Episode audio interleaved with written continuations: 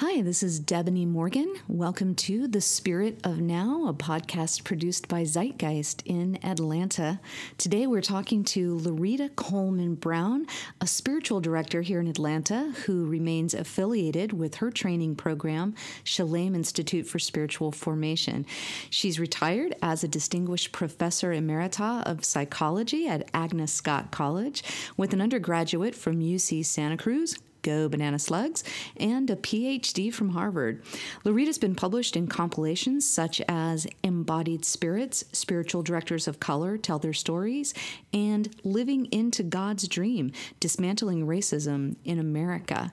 Today we're going to be talking about her terrific book, When the Heart Speaks, Listen Discovering Inner Wisdom. So, Loretta, welcome to the show. Well, thank you so much for inviting me. Let's begin by talking about your medical experience because that's really the frame around the picture for the book. That's sort of what initiated that. So tell us your story and, and what you went through that informs the content of the book. So, at about nine months, I was uh, diagnosed with a heart murmur uh, of some unknown origin.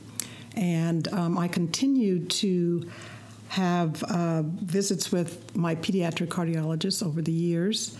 Uh, from time to time, my heart would become enlarged, and um, I had my first uh, angiogram when I was about 11, mm. and uh, another when I was about 16, and then finally, when I turned about 21, the doctors were able to diagnose my condition, which was called idiopathic hypertrophic subaortic stenosis which basically meant that they didn't know what I had. Wow. They finally settled on the term hypertrophic cardiomyopathy. It's a genetic disorder. It often runs in families, and um, it has now about 22 variations um, from uh, a mutation that produces a slightly smaller heart but sudden death. Often mm. you will see this among athletes who just drop out during activity. Um, the particular form that runs in my family is uh, somewhere along the line, whether you're young um, or uh, somewhat older, at some point, the your heart condition becomes a cardiomyopathy. Your heart starts to enlarge, and the muscles become thin and dilated, and it's kind of like a big flabby muscle, mm. more like a, a rubber band that's lost its elasticity. And um, unless you have a transplant, you basically die of heart failure. So I, uh, of course, went off to graduate school knowing that I had this, but not knowing just how serious it was. However, I ran into some issues um, as a graduate student and started to feel short of breath and have difficulty getting across campus uh, and some chest pain. And so in 1979, I had my first open heart surgery, and that was called a myomectomy. And they were trying to cut away some of this tissue that was enlarged. Um, and the, the surgery was successful, but I don't think I was aware at the time that because it was a genetic based or, disorder, that it was going to come back. Mm. So I noticed sometime in about 1993 that I started kind of slowing down. I had more difficulty getting around and walking. Um, and so the next time I went to visit my cardiologist, uh, you know, I had a echocardiogram as I normally do when I have my visits, and uh, the doctor came in and looked at it and said, "Oh, I see your heart condition has turned into a cardiomyopathy. I think you're looking at a transplant in the next three to four years. And then he turned around and walked out of the room. Oh my gosh. Yes. And of course, I was so shocked, I think I almost fell off the table. Um, and the technician, who was just so sweet and kind, um, you know, helped me up. I think she was as shocked as I was, and um, you know, helped me to my car. And uh, she said, "Are you going to be okay?" And I said, "Well, I guess." So that was a long. At the time, I was living in Colorado, and so it was a long ride from Denver to Boulder. Um, so I sat with that for a while and uh, decided that I would seek a, a, second opinion, which I did from another doctor in Denver who told me that he didn't think that my my condition was really that bad, and that um, you know perhaps maybe the bouts of shortness of breath that I was having was really maybe adult asthma, and I might want to follow up on that. But uh, about a year later, uh, I really started having serious bouts of heart failure where I, you know, was short of breath, very tired, um, just couldn't really function. And um, that's when my doctor said, Well, I think it's time for you to really seriously consider um, that you might need a heart transplant sooner than actually the three years. Uh, and and referred me to University Hospital at the time in, in Denver, Colorado. Of course, I was hysterical because here I was, a single um, professor living by myself, thinking, how am I going to be able to have a heart transplant? How am I going to be able to take off time? How am I going to survive this? And so, um, my friends, knowing that I was about hysterical, decided that um, perhaps maybe I needed to seek some mental health services and uh, directed me to uh, a wonderful psychotherapist named Ricardo Esparza, who was um, a man who who worked with patients who had chronic health conditions. And so I started seeing Dr. Esparza, and um, and as I was beginning to talk more and more to the doctors who were saying, I think your heart transplant um, really needs to happen sooner than later, um, I told him, I said, I, you know, I'm having trouble with this. So they're going to take out my heart and they're going to put someone else's in. I mean, like somebody I don't know, they're going to put their heart in my chest. Yeah. I mean, I just couldn't wrap my head around that. And so he said, Well, I said, I don't even know how to make that decision. I said, You know, I've had this heart condition since. Since I was a little girl, and of course, it has led to some restrictions, and so it's kind of like you know, the brain center of my life in some ways. I mean, you know, can I go outside in the cold? Can I run down here to the corner? I mean, all those kinds of things. And so, how can I actually let it go? And so he said, Well, you know what? Maybe you need to make the decision with your heart. And at first I thought, oh man, here's some old psychobabble, California woo, and I'm from California, of course. Um, idea like I'm going to sit down and really talk. I'm going to make the decision with my heart. Really, okay. So, uh, but I was pretty concerned. I, concerned is really an understatement. I was still not even could fathom how am I going to do this. So I decided I said, okay, I'll give it a try. I'll just sit down with the yellow pad and you know have this conversation. And what I discovered was that my heart actually responded. I mean, it took a little while. You know, I kept saying, "Hello, I know you're there. I can feel you beating. Come on, let's let's let's have this conversation, get it over with, so we can get on with it." And uh, well, and Loree, let me interrupt real quick. Can you tell us more about what, what you're referring to is the technique of active imagination, right? Yes. So, can you tell us a little bit more about exp- how that works? Yes. So, active imagination is really uh, originates from Carl Jung, who uh, was very interested in understanding symbols in dreams. And that's actually where this idea of being able to project out either people or parts of yourselves or uh, in this case, an organ, and have a conversation with it. Uh, and, uh, you know, it's been termed active imagination and, uh, you know, very useful in psychotherapy in, lots of different cases. I actually had heard of it before. It wasn't something new.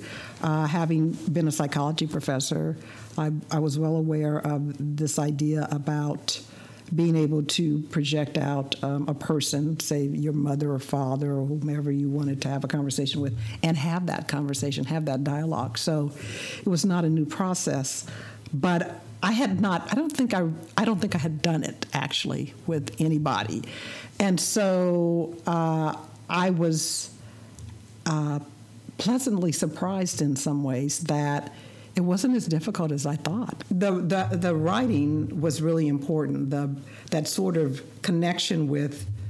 Uh, you know, sort of uh, brain motor coordination kind of thing, as opposed to getting on a keyboard.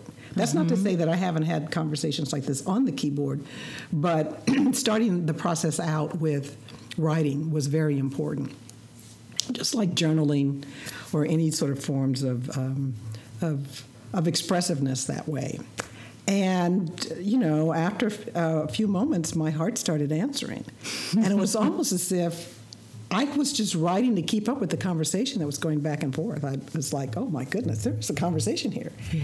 And after that first conversation, my heart said, well, so uh, let's talk again next week. And I'm like, what next week we're going to have another conversation and i was intrigued with the first conversation which is actually a confrontation i mean i'm accusing my heart of failing and falling down on the job and my heart saying excuse me you know you've been uh, working me overtime for years so we actually start out with uh, quite a I would I would describe it's really an argument about whose fault is this. Isn't that interesting, right? yes, it is. So, so tell us more about the personality of Heavy Harvey and what how that conversation continued. Well, somewhere I think it might have been the third conversation or so. Uh, we were, you know, going along with things that I might be doing to to help me survive before we make the decision about the transplant. And you know like less salt intake and um, getting more sleep and you know just doing things that would probably help me with the heart failure that i had i was clearly in. And uh, so i made some comment about um, my name uh, and uh, being, you know, pronounced Larita, and my heart said, "Oh, Larita." Well, and so uh, he then, and and I have to sort of go back and tell you sort of why it's a he, but he then re- reveals his name, which was Heavy Harvey, and I'm like, "Whoa, wait!" and I said, "Wait, how can you be a male heart? I mean, you know." And so he says, "Well, you know, in the world of hearts, there is no such thing as." Gender and race and social class. That's those categories you all make up. Mm. But um, and I said, well, so wait, okay, I do, can I get? Let's get this straight. And so my heart said, look, I have a masculine tone, but I'm not male, because as you know, the heart anatomically is the same for mm-hmm. everybody. Mm-hmm. And I was like, oh, okay. so, uh, and as we go further along, and I don't really want to reveal you know, I don't want to, you know, to, to tell the whole story, but uh, we find out really more about why Heavy Harvey's name is Heavy Harvey. Yeah. Um, because there, there, you know, there are some things that we learn about what people carry in their hearts and how that might play into the personality of the heart. I will say that I was surprised that uh, Heavy Harvey was such a wisecracking character um, with lots of hard puns. Yeah. and, and, of course, he keeps saying, "Well, you know, I got to keep you smiling because you know you are like in, in, a funk here over this heart transplant, and maybe it won't be quite as bad as you think." Um, so, uh, he- Heavy Harvey is amazingly wise, and I, I, that was another surprise. Is that wow, hearts are wise. And and as he says, they're always trying to get our attention. They're sending red flags out there all all all the time, and most of the time we're not paying attention.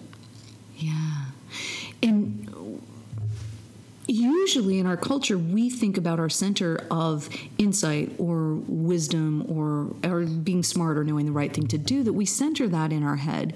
We center that in our logic but you're talking about the wisdom within the heart and you know your your mission your organization peace for hearts. Is that is is that where this came from? Absolutely. I i, I realized that as i went through this process of changing hearts that i needed to make a change in heart mm. not just physically but spiritually and emotionally. And my my heart, Heavy Harvey, kept emphasizing that. Look, if you're going to get a new heart, you're going to have to clear some of this space. Mm. You're going to have to clear out some of this stuff that you've been carrying in your heart because otherwise, your new heart's going to get worn out quickly. It's not going to be able to carry that heavy load.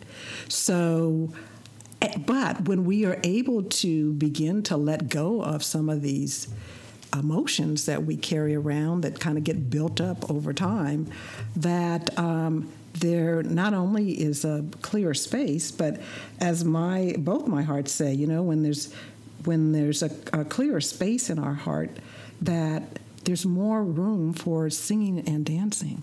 Mm. So that's the joy that we feel, and we are at greater and deeper peace you know, oftentimes I know over my lifetime, and I've heard people ask me about this, is they will say, you know, I would just like to have some peace of mind. Well, that sounds like an admirable goal, but so what are you carrying around in your heart that might be blocking mm. that peace of mind? Mm. So after I went through this, I realized that I was being called to um, create an organization called Peace for Hearts um, peace for hearts, uh, and not just peaceful heart, but peace for hearts, so that people could understand that underneath all the stuff they're carrying is peace and joy. Mm-hmm. That I think we're created with that. And unfortunately, along the way, lots of stuff gets piled up on that. You know, uh, disappointments and anger and resentment and you know all the kinds of things that can block us from feeling the peace and joy that I think is naturally in our hearts. Yeah. Yeah. Cleaning out the clutter. One of the things that that Harvey said to you that I wanted to highlight that I think goes along with that is Harvey tells you Racist and sexist people, and they come in both genders, are like children. They are ignorant, feel extremely insecure, unworthy, and do not know who they are. Also, their hearts are packed with fear, and that, that's why they need other people to attack or devalue, so their own self esteem is bolstered temporarily. Have mercy and compassion for them, but don't let them determine how you feel about yourself. I mean, that sounds like uh, an example of some of the clutter that we might be able to clear out is carrying other people's weight with us. Absolutely. I think that oftentimes from the very beginning, people begin to project some of their pain, some of their insecurities, some of their own baggage onto us, even as children. And we internalize that without even consciously knowing that that's what's happening. And so as we become adults, we're still carrying that with us. And unless that gets cleared out, we think, well, that's who we are. That, you know, we are not this worthy person, whether because it, because it's we're female or um, of a different race, African American or uh, Latino or Native American, whatever it is, mm-hmm. that you know we are less than others, um, is is just one of those lies that get gets internalized. I think uh, sort of un- uncovering, un, you know, unearthing all of that to know that we are all created as you know w- wise, um, worthy um, human spirits and that this other stuff is what gets imposed upon us. You know, babies arrive here, they don't know anything about who they are. And from the time they come out the womb, we begin to teach them that, well, you're a boy. And this is mm-hmm. what goes along with being a boy, or you're a girl, or you're African American, or you're Asian, and you have to be like this. Um, and uh, it doesn't have to be like that. Right. Yeah. So you got the opportunity to start with a new heart. Obviously, things were successful, and we're so glad. So, how did things change once you were walking around with a new heart? Well, uh, I awoke in the hospital, and uh, of course in ICU, and I had had the ICU experience before, having had open heart surgery um, in graduate school, myomectomy. Uh, And uh, I initially had a seizure, which kind of scared me. Um, I wasn't sure exactly what was happening, but I had a wonderful nurse basically tell me, uh, Miss Coleman, you're having a seizure, so just remain calm. And of course, I was like thinking, oh my God, I'm a professor. How am I going to get through this, right? You know, I need my cognitive abilities. But I also knew that um, one of the biggest risks in having any kind of transplant initially is rejection. And um, they, of course, give you lots of steroids and high doses of anti-rejection medications to make sure that uh, that doesn't happen. A lot of it has to do with um, immunology and how how good of a match you have. Um, some some people have you know better matches than others. Unfortunately, there's a story of a gentleman in Michigan who uh, needed a heart transplant, and his daughter was in a, a car accident, and he got his daughter's heart, oh which gosh. in some ways was almost a perfect match, but but you know obviously you know uh, gut wrenching for him and the family. So, but you can also, you know, they're they're sort of matching antigens and and other kinds of you know blood type and those kinds of things. And so I knew that if I uh, didn't sort of make contact with this new heart. That I might be in the hospital for weeks, right, dealing with these kinds of issues, um, and but it was a little weird because I'm thinking, wow, I survived a heart transplant. And at the same time, I know that there is some family who is in deep grief because they've lost a loved one. I mean, yeah. you know, some organs, you know, are not from uh, people who have died. You know, you, we obviously know that lots of kidney transplants are, are from living donors, but typically, well, all the time with a heart, yeah. you know, that means that somebody died. And um, so it's very bittersweet, you know? I mean, it's like you, you, almost feel like you can't be celebrating because, you know, somebody else is, is, um, in, is, is, is in grief. So, uh, but I, at the same time, I was like, okay, I just had a seizure. I think I need to contact this heart so we can start talking. And so, but the new heart, um, who I later learned is named Grace, mm-hmm. um, is a little reluctant to talk. First, she's like, What happened? right? Um, how did I get into this new body? um, and second, uh, you know, who are you, right? You know, and why are you trying to talk to me?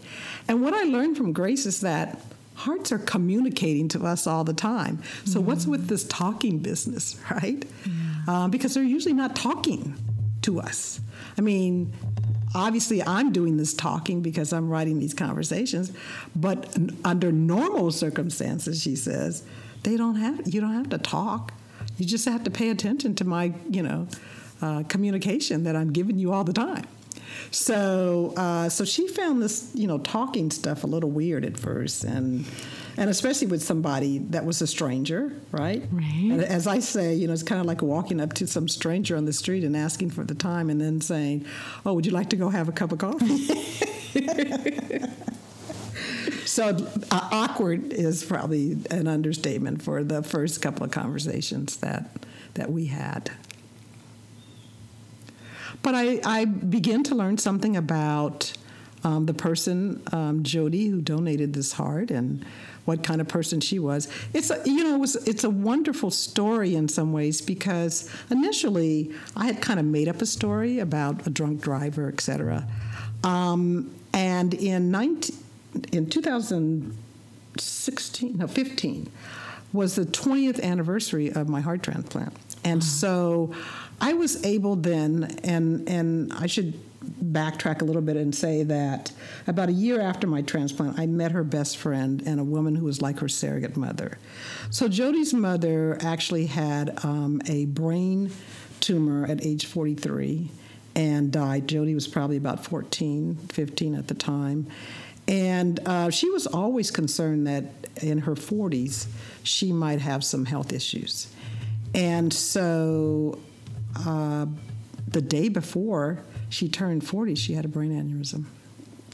which is what led to um, her death and donating of a heart, two kidneys, a liver, and some cornea because her father was an optometrist.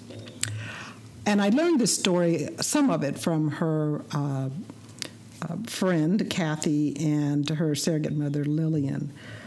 But in 2015, uh, Lillian decided to see if she could track down any members of the family and found her older brother Cam and and also realized that in that 20 years her father had passed away and her brother younger brother had passed away and so uh, Cam was very interested in meeting me uh, I, I, initially I sent them thank you notes. Um, didn't get any response, but was not surprised right, because sure. some families want to meet and some families are just they're like you know I'm just grieving. I I can't.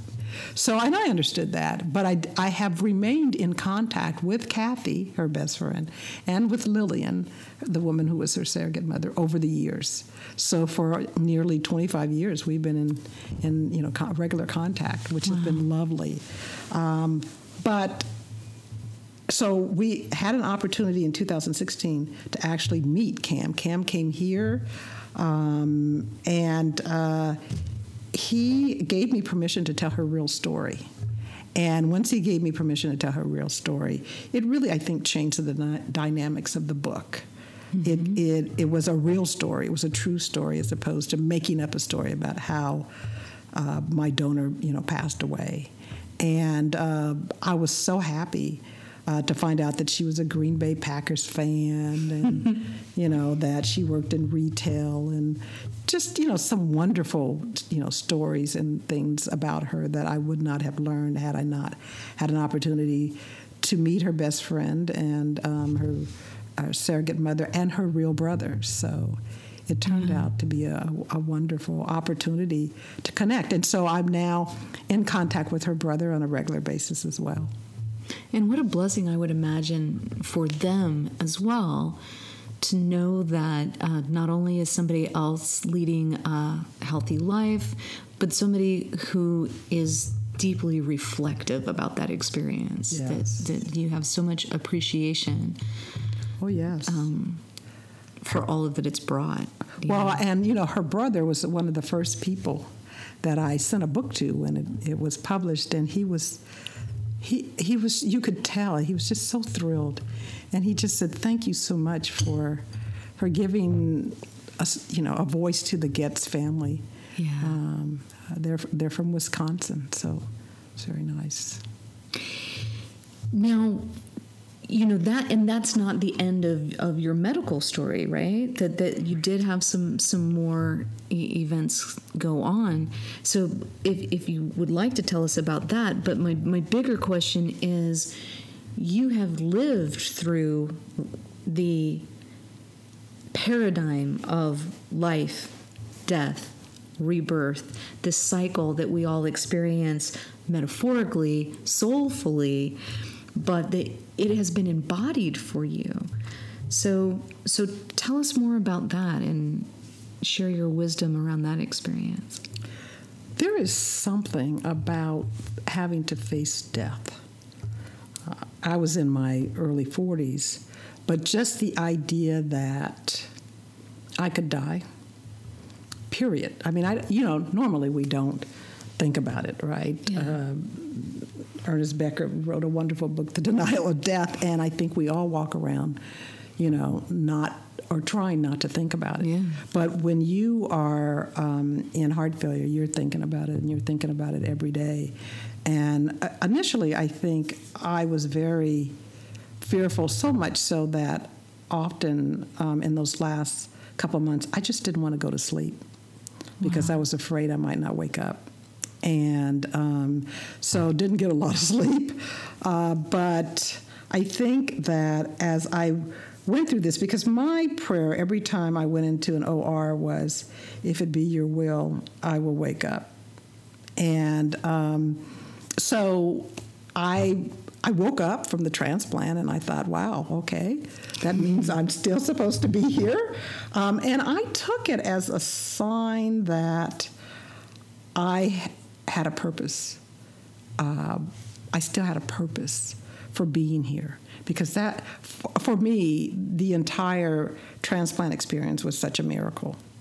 It, it, and it was a miracle in, in a number of ways that are, are spiritually based. It's a miracle because um, you know, I'm, I'm still unsure in November when my doctor comes to me and says, uh, you know, would you like to go on the list? I think it might be time. And I'm thinking, well, it's not the end of the semester.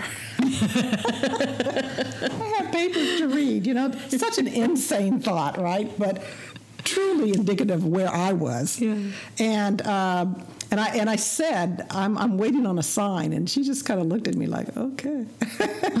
I'm not sure what sign you're looking for, but but I did put it out there. I said to the spirit, I said, look, if you really want me to have this transplant, then let I need a clear sign.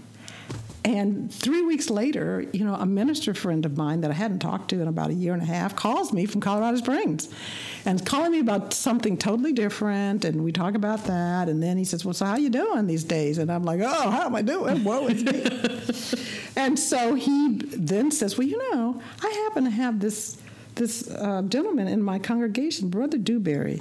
He had a transplant about three or four years ago. I'm gonna have him call you, right?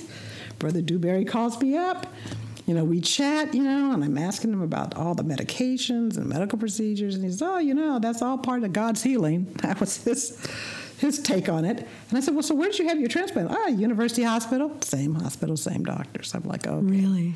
So I'm like thinking, what's the probability that there were only three African Americans in the state of Colorado to have had a transplant?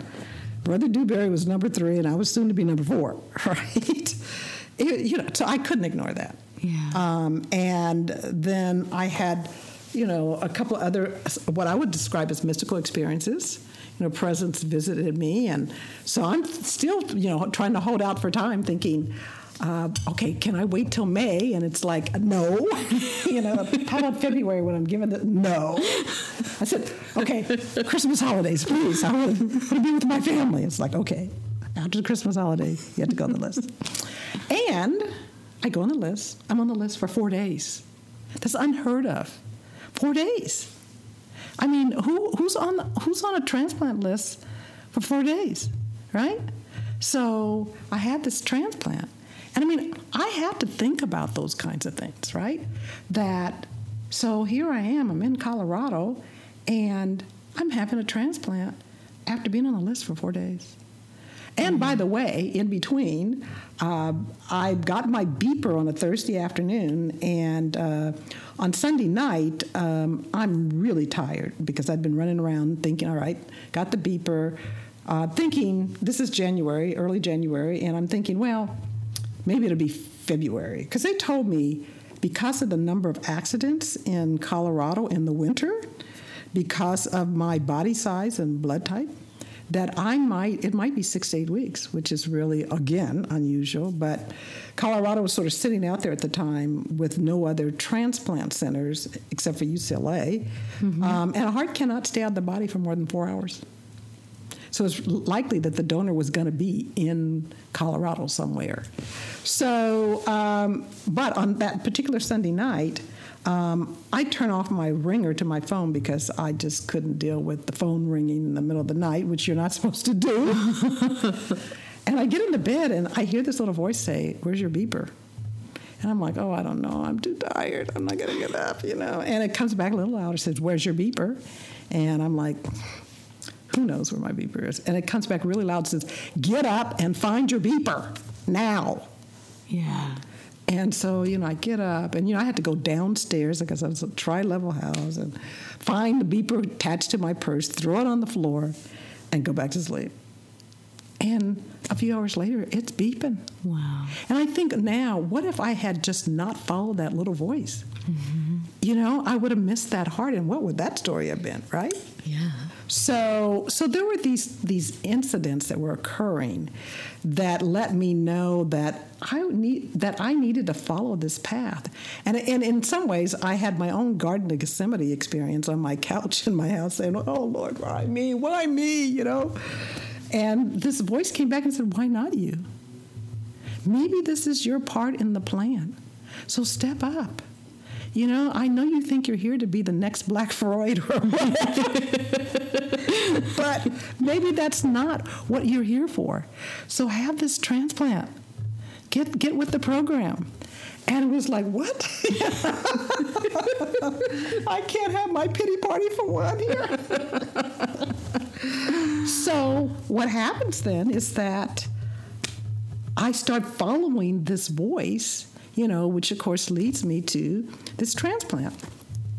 But you know, the, but my my my spiritual journey is only beginning because for me, this was like super you know, Richard Rohr says, great suffering or great love, mm-hmm. you know, mm-hmm. is the source of spiritual awakening. So this was just like the beginning of the spiritual awakening.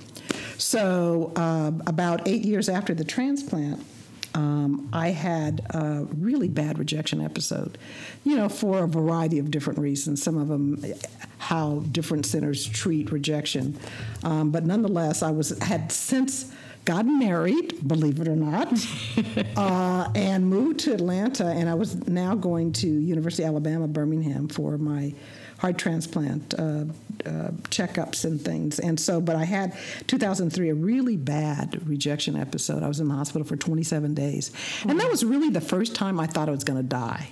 I know that sounds crazy, you know, I'm like, well, you're in heart failure, and who knows if the heart's going to show up. But somehow or other, I think these other little things along the way was my assurance that if I said yes to this, as opposed to saying yes to death, as that it was the, the, the opportunity to take a whole new path that was the beginning of the resurrection. I mean, crucifixion going on here, yes, yeah, yeah. but the resurrection was in stop being logical and start listening because there's something in you that's trying to guide you to a new life. And it's not just new life because you have a heart, but it's a whole new life. Mm-hmm. And so uh, I had this rejection episode, and it was awful. I had to take really awful medications, which made me feel like I was going to die. And mm-hmm. I was mm-hmm. even calling people to say goodbye, all that. Wow. But um, I remember waking up one morning and feeling like people's prayers were, were lifting me up in some kind of way. It was really, you know, one of those kind of still, quiet moments in the hospital, which you have many. Um, if you're, you know, in there, I mean, sometimes in the middle of the night, you're talking to nurses and uh, sometimes other patients, and you know, and you begin to understand. Oh, I'm supposed to be here to talk to this person, right? Yeah. I mean, it, it, just really takes on another um, uh, level, and so at that point, they said to me, uh, Miss Brown, we're going to be able to save your heart, but we're probably going to have to kill your kidneys to do it. And I'm like, yeah, okay, right. You know, I'm not believing any of that, right? Mm-hmm. But six months later, I was in renal failure mm-hmm. and um, uh, needed to go on dialysis and um, then needed a kidney transplant. And um, I was very fortunate in that I was uh, teaching and um, working at Agnes Scott at the time, Agnes Scott College in Decatur, Georgia. And the, there were a total of 14 people who volunteered to be tested. Nine of them were from that community. Um, five people uh, matched on blood type, um, and three of them on what they call the HLA tissue typing. Um, and then, of course, the person is interviewed, and you know, and I don't know because of HIPAA exactly who that was, except for I do know who my donor was, and uh, and, and, miraculously, she was someone that I had hired as you know, I was associate dean for a while, had hired for her position in international education. Five years later, she's donating me a kidney, and so, you know, just you know, just amazing things, you know, happening along the way. And so um, I had a kidney transplant in 2005 um, and uh, went back to working at Agnes Scott for about another seven or eight years. Uh, and I knew that at some point, because I could feel it, that it was probably time for me to let go of the academy uh, that there was some other call for me, a probably more spiritual mm-hmm. call. Um, but I had a hard time letting it go. You know, it's who you are, and I had been a professor by that time for over 30 years, and I'm like thinking, how can I leave this, right? But, you know, there are, are changes in environments, whether it's change of administration or change of, of deans and various politics, that you know it becomes very clear it's time to go. And so yeah. in 2013, um, you know, I retired after 33 years of you know college administration and teaching, and it really wasn't until I left that I realized, oh, I had this other calling in spiritual direction and leading retreats and helping people fa- uncover the peace and joy in their hearts. And I think the Spirit had been waiting on me to finally come to the awareness that, hello. Um, I've created this path for you. You're fine. You know, you're not gonna you're not gonna have to worry about money or any of those kinds of things that you've always been worried about. If you would just exhale, relax, and know that you know I'm I'm leading you. And so it is that kind of uh, life. You had a life, you you almost die, and then you kind of get resurrected, but for something different. And one of the things that I tell people now is that I think sometimes illness is um, a way to wake you up. That is, that you can't remain the same person that you were before. Mm-hmm. And I think if you do, you go back to having something else. So, you know, it, the transplant was not enough to fully wake me up, right? It's like, okay, let me get back to being a professor and let's see, you know, what else do I need to do, blah, blah, blah, blah, blah, right? And I even changed schools and, you know, do something different and um, still not ready to let that go. So I had to have a rejection episode and, you know, kidney failure and a kidney transplant. And after that, it's kind of like, okay, I think I'm getting it now. you know, that's when I sort of started training, you know, for the spiritual direction and realized, as a matter of fact, I was in the hospital and um, I had been taking a class on pastoral counseling and took my books with me, um, which were a great distraction from the medications that they were giving me. And so uh, I ran across spiritual direction while I was, you know, there, and my whole body kind of lit up like, oh, this sounds. And I remember getting up out of my bed, putting on my robe, and going down the hall to get on this computer. I knew exactly where it was, and you know, type in spiritual direction training programs, and all this stuff popped up, and SDI, you know, Spiritual Directors International. I'm like, oh my God, there's a whole field. it's a thing. Yes, it's really a thing. And so it was like, yeah.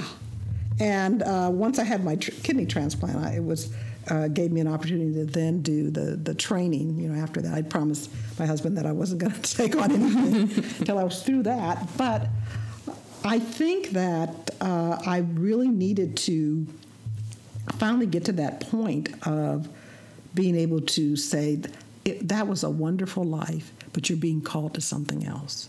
Yeah. And you cannot remain the same person that you were. This driven, hardcore professor trying to build up a resume, my resume, and that the clear message was that I was not here for me.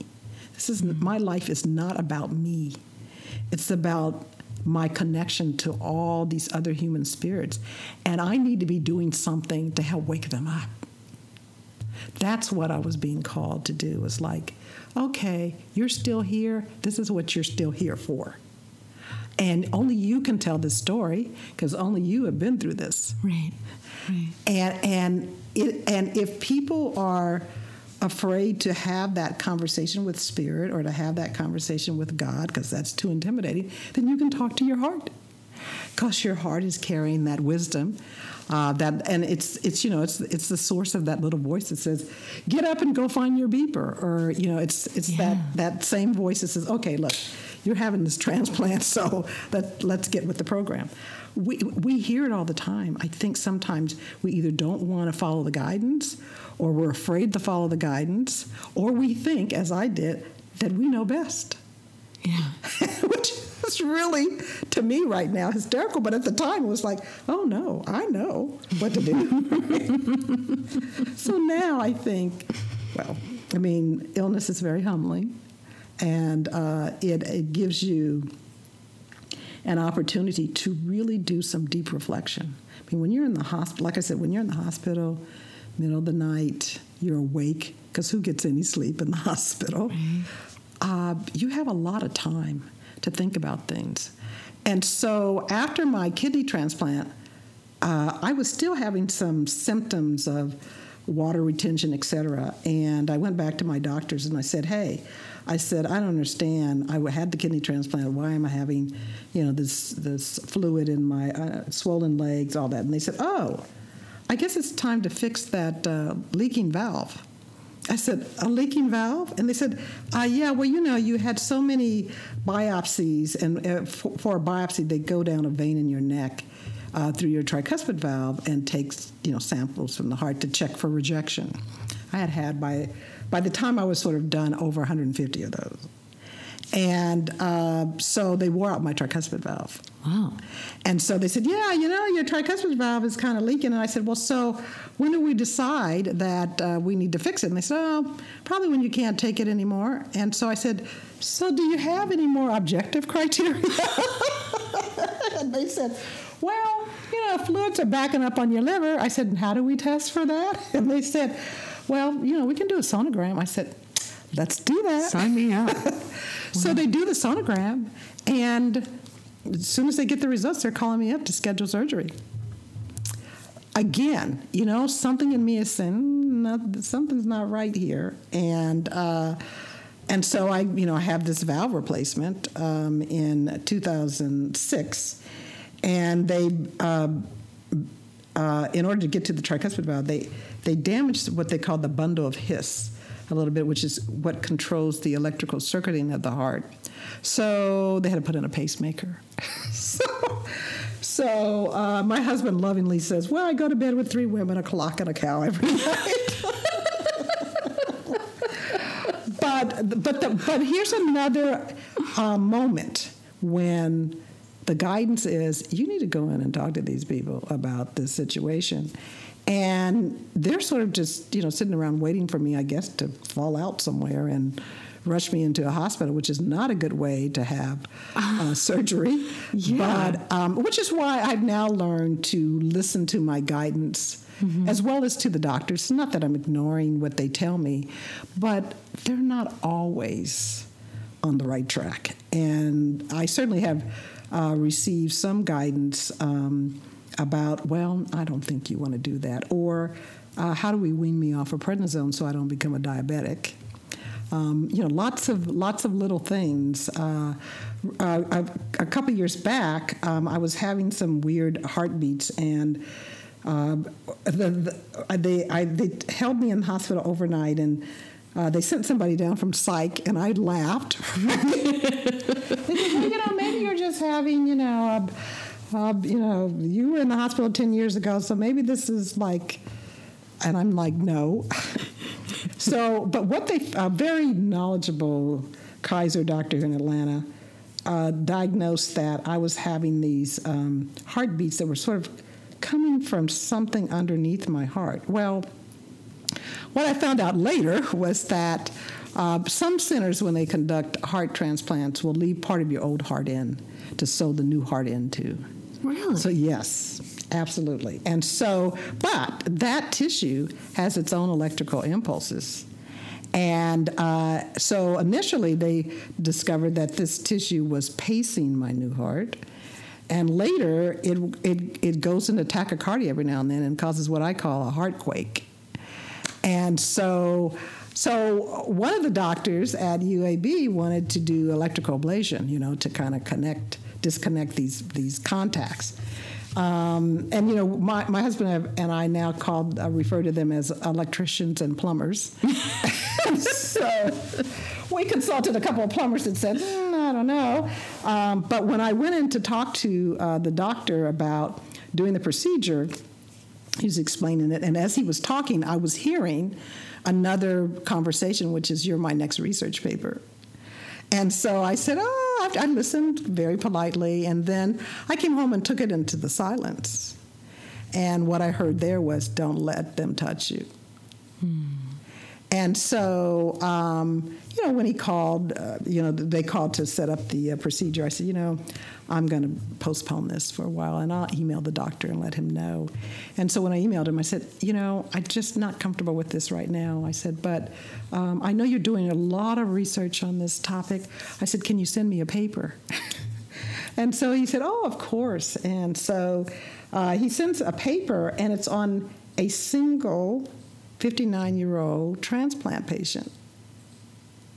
So he was doing research. Wow. And, and you know, I had to forgive him uh, because, you know, I was once a young, arrogant researcher trying to collect data any way that I could, right? Yeah. yeah. I mean, after I got over the initial anger, right? Uh, because that, that kind of stuff happens in hospitals. I mean, I probably have been in at least over the, over the many years right? I've probably been in at least three research projects that I would they never asked me permission for. So you know I'm pretty now vigilant, um, but I'm also trusting my guidance, yeah. my inner guidance about these things. Yeah. And so, so I think the second thing that I've gotten from all of this that inner guidance is so important, and we all have it. It's like our own internal GPS and it will keep us out of the worst of things and lead us to the best of things. But we have to learn how to trust it. Yeah. And I've had a ton of experience having to trust it when I'm in what I consider unknown territory. Uh, and so I'm just so grateful to still be thriving in many ways. I'm, you know, obviously I have my limitations. I'm not going to run a marathon or climb a 15 footer in Colorado, but I am able to do the work that the Spirit has out there for me. And um, and I think each day I gain in awareness um, and also in trust because you know we can get guidance about okay it's time for you to go to bed and we'll stay up later anyway right? So I, you know, I'm, I'm, I'm obviously not done uh, with the journey, but wow, it's been such a journey, uh, uh, and and and a spiritual journey, and it's really helped me to understand the degree to which that's what we're on. We're on a spiritual journey, you know, in this physical place. So. Uh, and I would love for more people to know that and to begin to shift their identity from the body to the spirit. I think we could live in a totally different world if we could get more people to understand that, you know, they're really not bodies, they're spirits. And, you know, to begin to utilize the guidance that the spirit offers as opposed to following typical, you know, ego orientation to everything. Yeah, yeah. Thank you so much, Lerita, for your time here today. We really appreciate it. And for those that would love to get to know Lerita a little bit better and uh, come listen to her, buy your book, and have it signed, you can join us on Thursday, November 21st at ZG headquarters.